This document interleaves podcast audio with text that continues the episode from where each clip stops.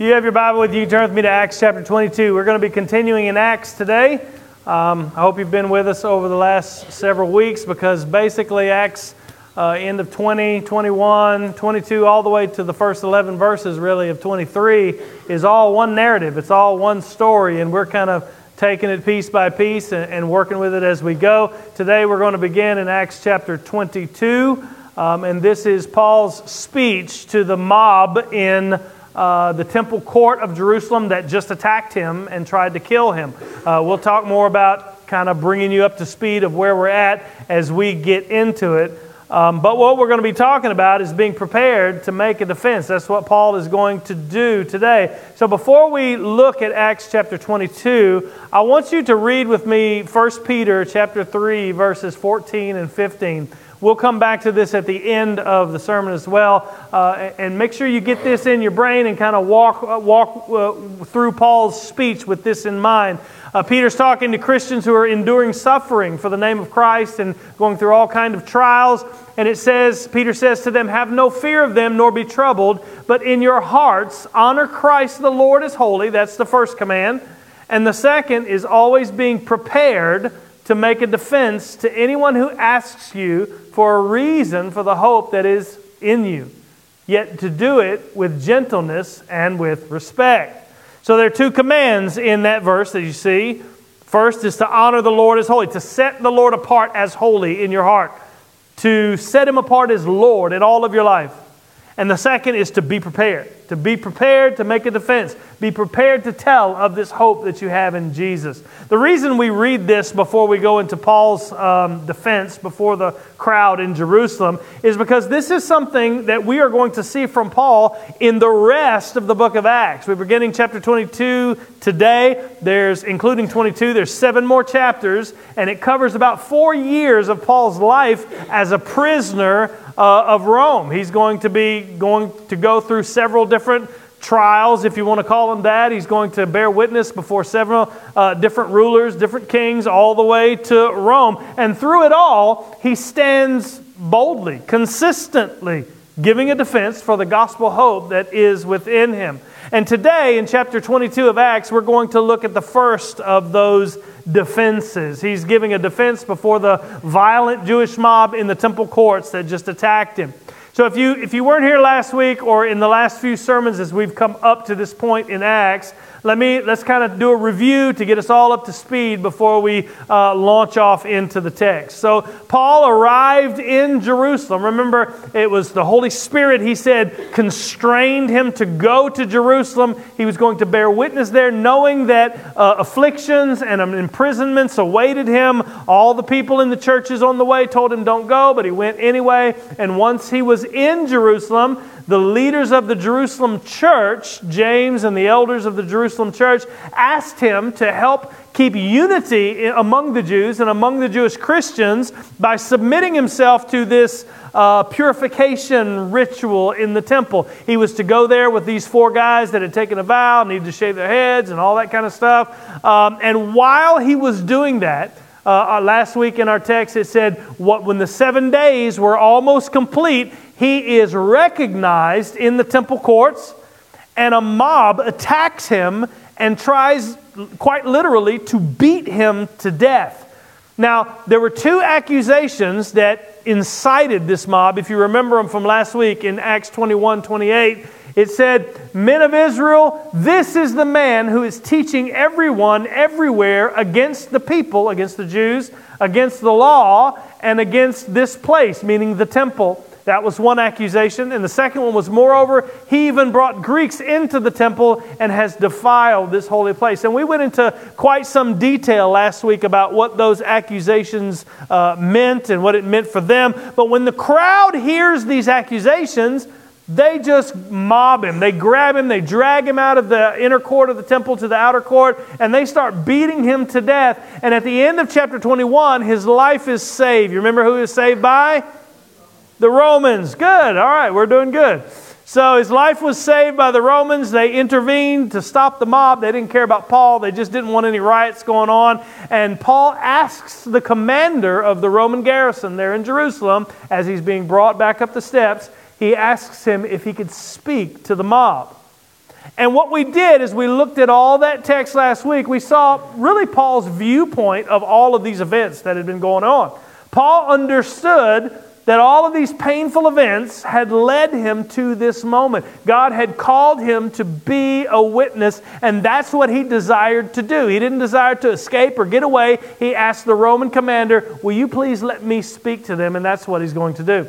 So, as we read this, let's just read the first 16 verses. We're going to go all the way through 21, but to start us off, we'll get through 16 verses of Paul's speech.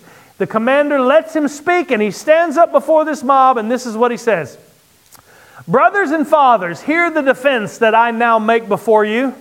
And when they heard that he was addressing them in the Hebrew language, they became even more quiet.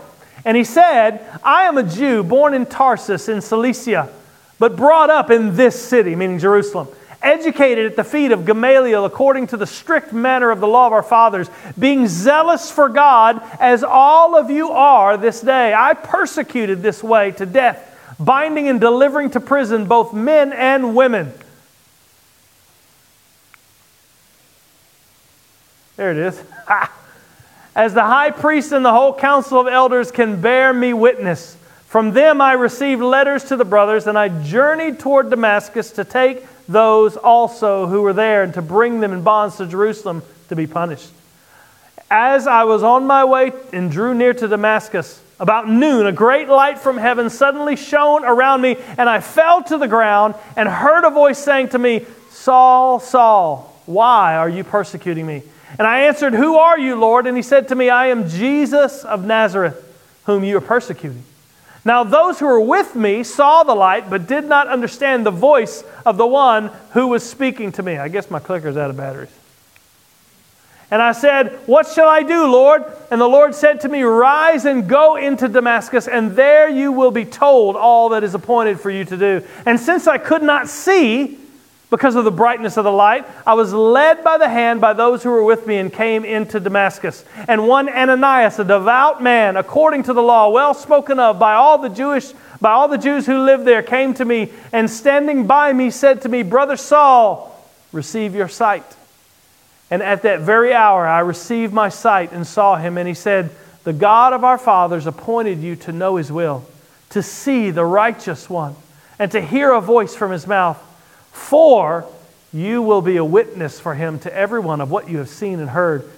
And now, why do you wait? Rise and be baptized and wash away your sins, calling upon his name. Let's stop there for right now. Let's pray. God, we do love you and we thank you for your word.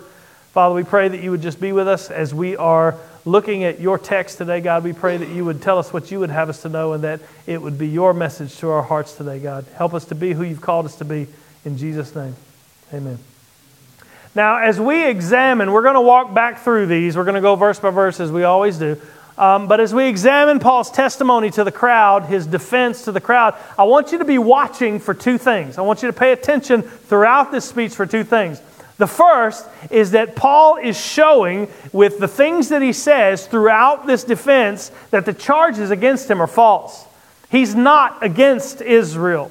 Jesus is the Lord and the Messiah of Israel. Jesus is the fulfillment of the covenant promises. So he is not preaching, or nor has he been preaching against Israel as they accused him of being. Uh, it was Israel's God, Israel's Lord, that sent Paul himself to the Gentiles. And the second thing I want you to be watching for is what we're seeing here is, is how Paul bears witness to Christ by giving his personal testimony of salvation, by telling what Jesus has done in his life.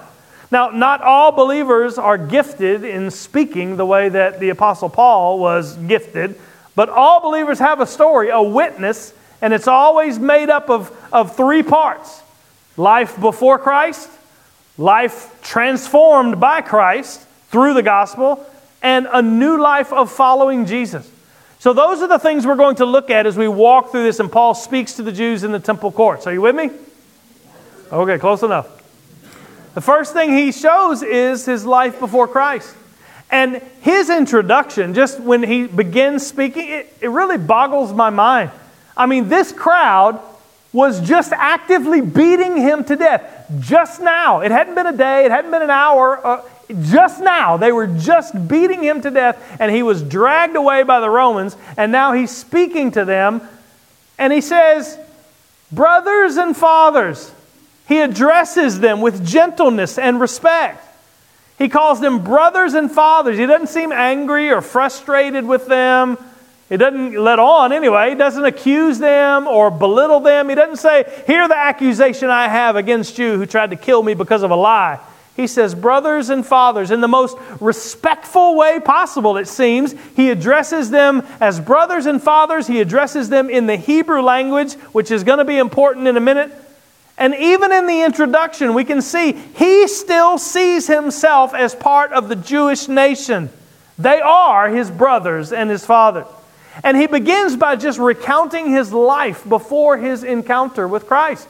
In verse 3, he says, Look, I'm a Jew, and I was born in Tarsus, but I was raised here in Jerusalem, in this city. And it would have been a very, very big deal to the, to the Jews there in Jerusalem that he was educated by Gamaliel. Gamaliel was one of the most famous and eminent teachers of that time, the leader of the school of Hillel, which was a Pharisaical school that trained Pharisees. It would have been like standing before uh, I don't know, a group of businessmen and saying, I went to Harvard. You know, it would, have been, it would have been very impressive to them to hear that. So Paul was letting, him know, letting them all know this guy that you just tried to beat.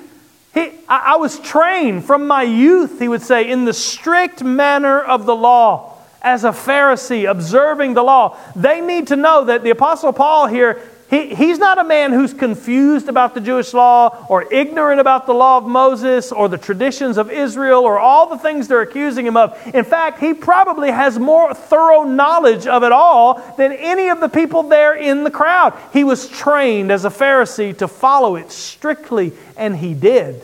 But not just that. In verse 3, it says that he was zealous. He says, I was zealous for the law, I was zealous for God and he says, just as all of you are here this day. He was zealous for God. He was zealous for everything that the law prohibited. He was zealous for everything the law commanded. He was zealous to live by the traditions of Israel. Why? Because he was zealous for God. And he even implies, which is, is also crazy to me, that zeal for God was the reason that this crowd had mobbed him and grabbed him and was trying to beat him. He says to them, I was zealous for God as all of you are here this day. Paul is telling them, I used to be just like you. I am one of you. And in verse 4 and 5, he said, I persecuted this way to the death, binding and delivering to prison not just men, but both men and women. And he says, I used to, I, I wanted them to die. I, I wanted to, to kill them, persecuted it to death, he says. Just like you want my death today because you're wanting this way, the Christian way, to be gone. He said, I did that. I hunted them, both men and women. I delivered them over to be put in prison. And you don't have to take my word for it, he says in verse 5. The high priests and the whole council of elders can bear me witness. They, your leaders, the Jewish leaders, the people you look up to, the people who are ruling this nation, they, they can testify to what the man I used to be. I received letters from them to the, uh, to the brothers, and I journeyed toward Damascus to take those also who were there and bring them in bonds to Jerusalem to be punished. They can testify that I was good at my job as persecutors. They can bear witness that they gave me authority to go to Damascus and imprison Christians that I found in the synagogues there. Paul is telling this crowd, I was just as you are now. I know what it means to be zealous for God, zealous for the law, zealous for the traditions of Israel. I know what it means to be just like you are now and want to seek the death of those you believe are defiling all these things. In fact, I was 10 times worse than you because I was hunting them down. I didn't just come across them in the temple, I was going to find them. Paul begins his defense here where every testimony begins the life that he used to live before Christ, the life characterized by sin and wickedness.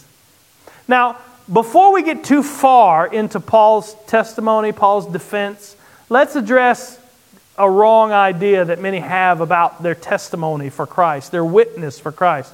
Some people think that to have an effective witness or a powerful witness or a, a, meaningful testimony, it requires that you had to have lived an extraordinarily wicked life before Jesus saved you.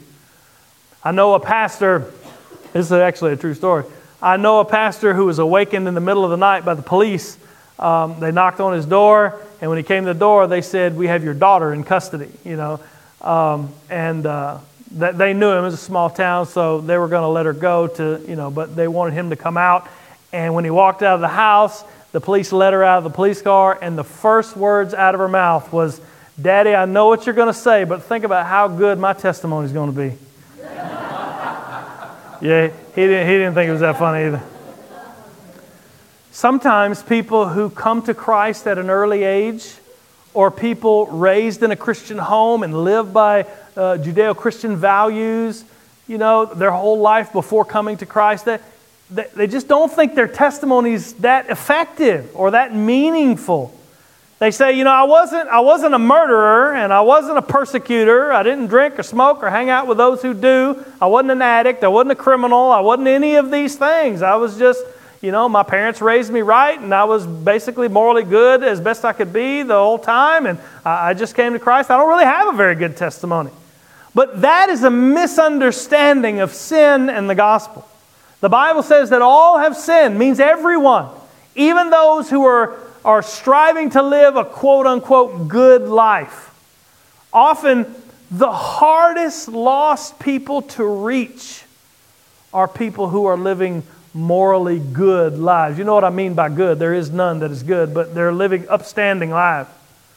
Why? Because, because it's harder to see your need. It's harder to see the need for salvation. They might say, you know, they might think, I, I'm already good. I'm already doing good. I'm already doing the best I can, living a moral life. I'm already doing all I can to please God. Those people need to hear your testimony too. They need to hear that even though you were good, you were still lost and condemned in your sin. They need to hear the truth of the gospel that good is not good enough. You must be perfect before a holy God, and only Jesus can do that for you. So, no matter what your background, no matter what you came out of, whether it was horrendously wicked and evil, or whether it was just, you know, morally good and a good raising, a good family, never got in trouble, never did too much anything bad, people need to hear your testimony that you were lost and undone without Christ in the world, separated from a holy God.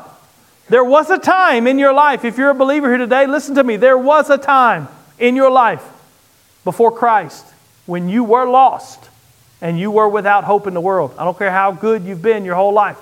There was a time. People need to hear that. They need to see their need. So Paul begins where every testimony must begin, where every defense for the hope that lies within you must begin with your life before Christ. And then he tells them about his life that's transformed by Christ. And he relates the, the road to Damascus experience that we went over in, in Acts chapter 9. Paul shows his conversion from being a persecutor to a follower of Jesus.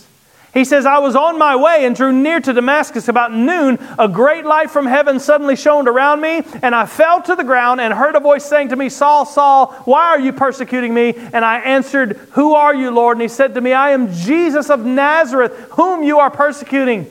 Now those who were with me saw the light, but did not understand the voice of the one who was speaking to me.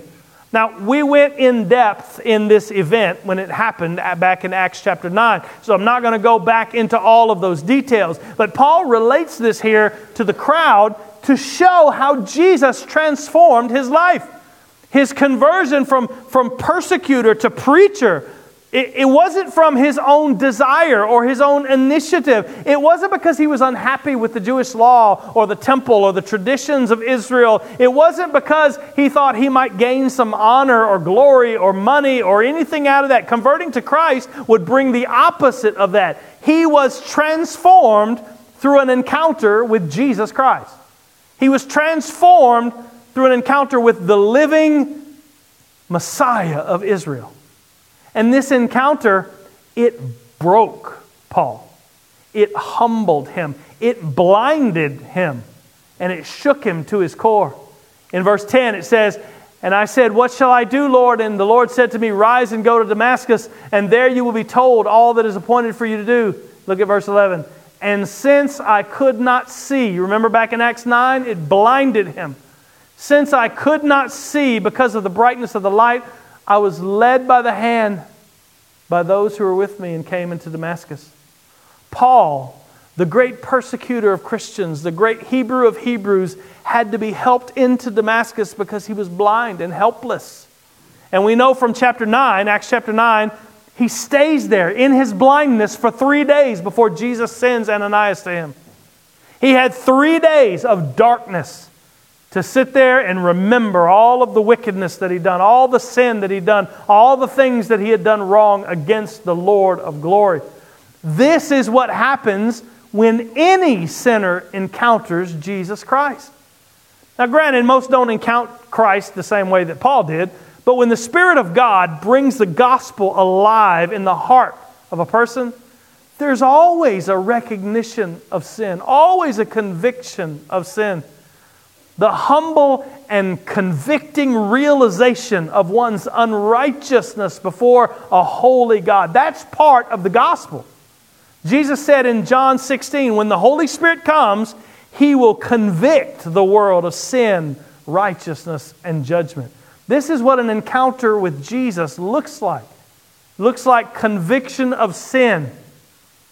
As the light shines, it reveals all the dark places within us. As we walk in the light, we're continually seeing the dark places within us that we must repent of. This is the work of the Spirit of God. And it's hard. It's hard to accept that. It's hard to not fight against that, defend ourselves against that, try to justify our sin. It's difficult. I remember years and years ago, I remember a family brought me their, I don't know, it was five or six year old daughter and said that she had just gotten saved and she wanted to be baptized. And of course, I'm rejoicing with them. Well, praise God, that's, that's wonderful. You know, that's, that's great. And, and I asked the little girl, I said, Can you tell me what sin is? And her eyes got really big and she says, Oh, it's something very, very bad. I said, Yes, it certainly is. And she really couldn't articulate what sin was. I mean, she's just a little girl, so I would help her. I would say, Okay, let's go through some of the commandments. You know, this is commandment to honor your father and mother and to never tell a lie. Just walk through those things. And I said, Have you done any of those things ever? And she said, Oh, no, I would never do anything like that. And I looked at her mom and dad and I said, I'm sorry, I, I don't think that she's ready just yet. And they left the church. It's hard, it's difficult. But conviction is part of an encounter with the risen Jesus. He shows us his glory, and by that glory, we see the wickedness of our sin and the law. But I want you to also hear this conviction of sin alone is not the gospel. Paul goes on not just to describe his humbling and his blindness and how his encounter with Jesus left him, left him weak and useless. He goes on to describe how Jesus saved him and how Jesus redeemed him. After breaking Paul, Jesus used a man named Ananias to restore him. You remember in Acts chapter 9? Jesus actually appeared to Ananias and said, Ananias, I want you to go to Straight Street. There's a man named Saul there. He's going to be there. And Ananias says, uh uh I don't want to go. I know that guy. He's a persecutor. So Jesus sends Ananias to him. And Paul says to this crowd, and one Ananias, a devout man according to the law, well spoken of by the Jews who lived there, came to me and standing by me said to me, Brother Saul, receive your sight. And at that very hour, I received my sight and I saw him. Paul goes on to describe his restoration of his sight. And here's another proof before this crowd that the accusations you accuse me of, Paul might say, are just not true. The man who, the first contact I had after this encounter with Christ was a Jewish man, a devout man according to the law. It's not one who rejected or rebelled against the law, and it was one who was well spoken of by the Jews who lived there in Damascus. He had a good reputation. Jesus restored Paul's sight through a devout Jew who followed Jesus. not some rebel against the law of God or the traditions of Israel. And it was through Ananias that the gospel was given to Paul. This is what Ananias said to him. And Ananias said, The God of our fathers appointed you to know his will, to see the righteous one, which is an Old Testament term for the Messiah, and to hear a voice from his mouth. That's what happened on the road to Damascus. He saw the righteous one, he heard the righteous one speak to him. And this is why, verse 15, for because you will be a witness for him to everyone of what you've seen and heard. He saw the righteous one, he heard the righteous one. Now go tell what you've seen and heard. And he says to them, And now why do you wait? Rise and be baptized and wash away your sins, calling upon his name. That, that detail's not in Acts chapter 9. That's what Paul adds here. So the Lord sends Ananias to Paul, and he tells them basically, God appointed you. God chose you, appointed you to see the righteous one, to hear his voice on the road to Damascus. And he says, Israel's Messiah had chosen you. And not for just anything, to be a witness. Do you see it in verse 15? You will be, this is why. He, he appointed you to be, to see him and to hear him so that you will be a witness for him to everyone of what you've seen and heard. And then Ananias gives him what I think is the gospel presentation. He tells him in verse, um, at the end of verse 15 or 16, 15, whatever verse that is, he says, Now, why, why are you waiting? What are you sitting around for? Rise and be baptized, wash away your sins, calling upon his name calling upon the name of the Lord, meaning the name of Jesus. Calling on his name is another way to say trusting in Jesus. It comes from an Old Testament prophecy. We've read it before in Acts concerning the new covenant, where the prophet said, In those days, everyone who calls upon the name of the Lord will be saved. It's about the new covenant. He's telling him to trust in Jesus. Now, this verse this verse is often used to say that, you know, baptism is what cleanses us from sin, what washes away our sin. I'll spare you the, the Greek grammar lesson about participial syntax if you want. Come see me afterward. There, there are two imperatives, two participles. Washing away of sin here is connected with the calling on his name. So there's two imperatives, two participles. So he's saying, Rise, be baptized, wash away your sin. Some of your translations may say, Washing away your sin by calling upon his name. So, what Paul is testifying to the Jews here in this temple court is nothing less than his testimony. It's the power of Jesus Christ to change hearts, even of the most zealous of persecutors. Through Paul's defense so far, Paul's demonstrated in several ways that the gospel is not opposed to Israel or the law of God or any of those things, not, not opposed to the God uh, uh, of the fathers or the promises of the covenant. It's just the opposite. Jesus is the fulfillment of these things. But he's also showing the radical change that Jesus accomplishes in the hearts of those that he saves. And by this testimony, this zealous Jewish persecutor of Christians being brought to faith in Christ, speaking these things in front of this mob, there's an invitation for this mob of zealous Jewish persecutors who tried to kill Paul to do likewise. Paul's testimony shows these Jews that had just tried to persecute him, Jesus can save you too.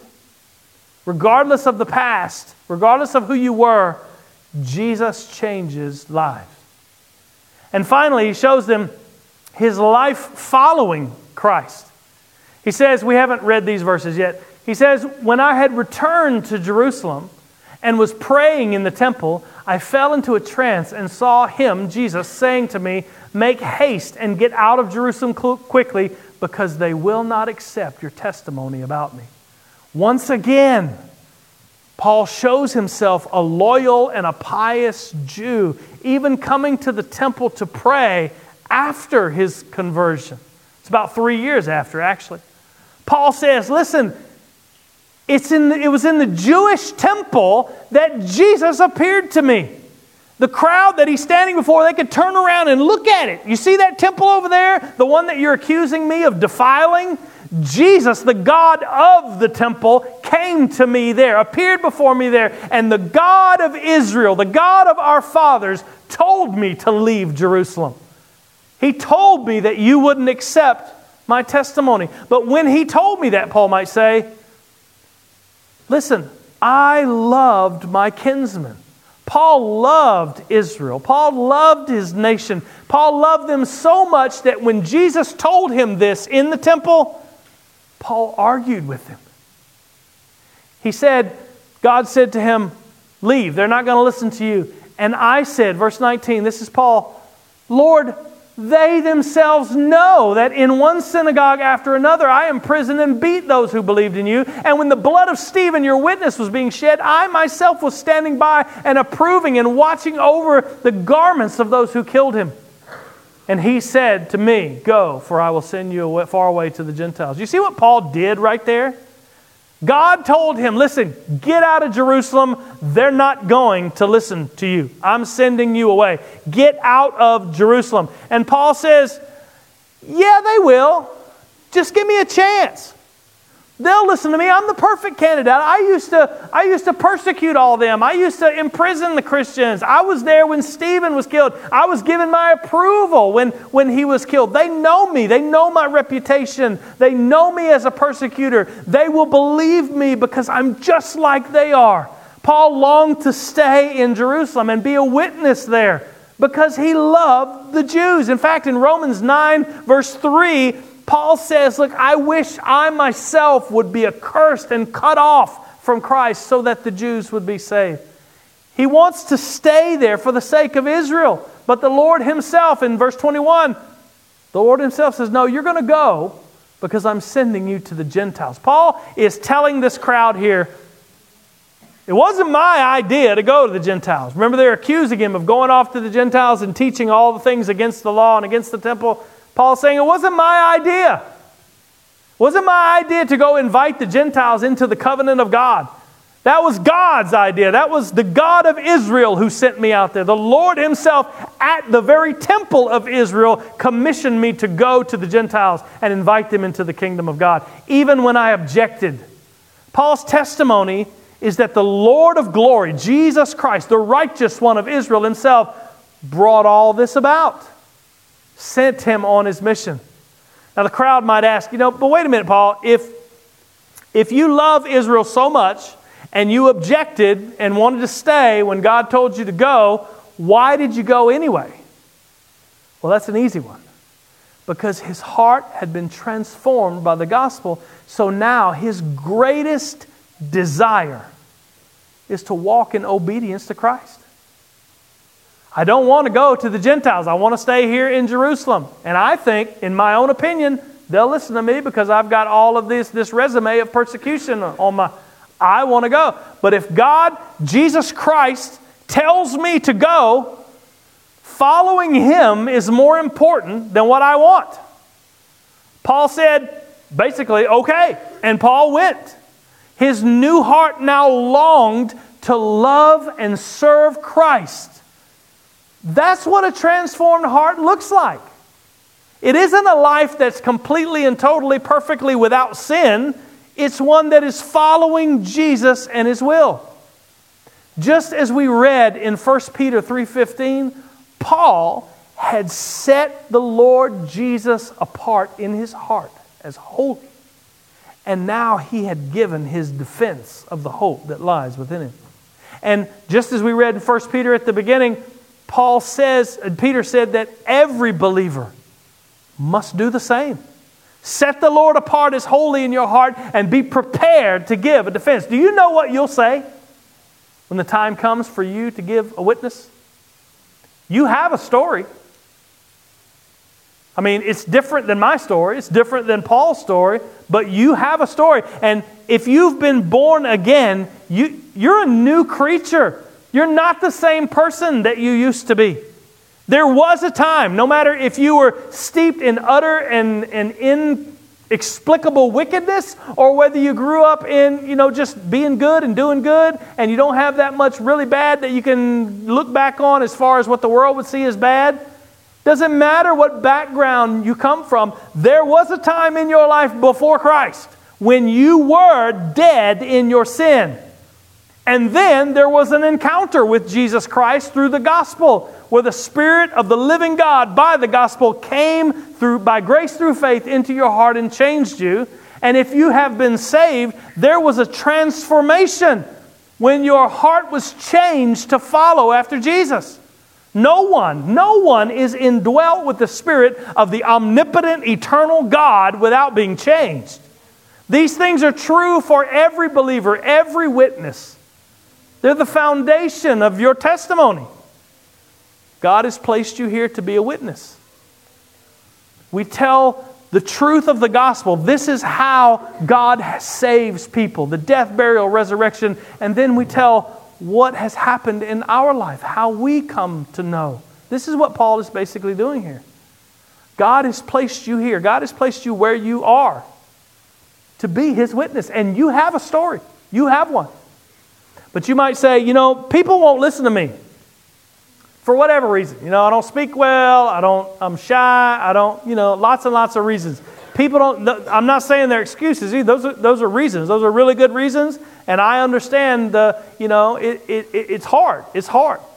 I don't think people will listen to me. And every time I try, when I, when I do stretch out there and I try to, to, to witness for Christ or talk about the gospel, always just get rejected, or they reject Jesus, or they just remain indifferent to the whole thing. Maybe I've got family members I've tried two or three times and they just don't want to hear it no more. It's just rejection, rejection, rejection, and it leads us to say, uh, you know, I, I, just don't know. I, I don't know what I'm doing. Nobody's going to listen to me. You know what? You may be right. And there ain't nothing you can do about it. The results are not up to you. Only the Spirit of God can change a heart. Some of you might have cheated if you got your Bible open. You next, the next verse is verse 22. You know what happens? Paul gets rejected. They don't all bow down and say, Oh, Paul, you're right. Let us pray to the Lord. No, they try to kill him again. When they hear the word Gentile, that's too much to take. And they turn into a crazy mob again, and he ends up getting hauled off again by the Romans, almost beaten. And then when the Romans find out he's a, a Roman citizen, they take him back to the, the, the Jewish Sanhedrin, and then arguments flare up in there. And all of this is just negative, negative, negative. Nobody, as far as we know in the text, comes and says, Oh, Paul, I want to be a Christian. They all reject him, and it all causes chaos, and it's just turmoil everywhere. But you know what? happens in verse 11 of chapter 23 when we get there in eight years? Did that boy say amen from the hallway? Paul is rejected, rejected, rejected, rejected, and then in verse 11 of chapter 3, which we'll get there next week, Jesus comes and stands beside him and says, Don't worry, I've got a purpose. This is all going according to plan. You're going to Rome there is a purpose in it. Even when it's rejected, rejected, rejected. Yeah, they may not listen to you, but that's not up to you. We're instruments in the hand of our Father, and He is using us, and all He tells us to do is be faithful. You don't have to be smart, you don't have to be articulate, you don't have to be uh, persuasive, you don't have to be good at argument. All you have to do is be faithful and speak. That's it. But even when our reject when our witness is rejected, you know, if that truth is embedded in us, that it's not up to me, all I'm called to do is be faithful, I'm not called to be successful, we can still rejoice when we're rejected because we've been faithful. Our call is to be Jesus' witnesses for His glory. Are you prepared to make a defense? That first verse we looked at, and we'll go here in just a couple minutes.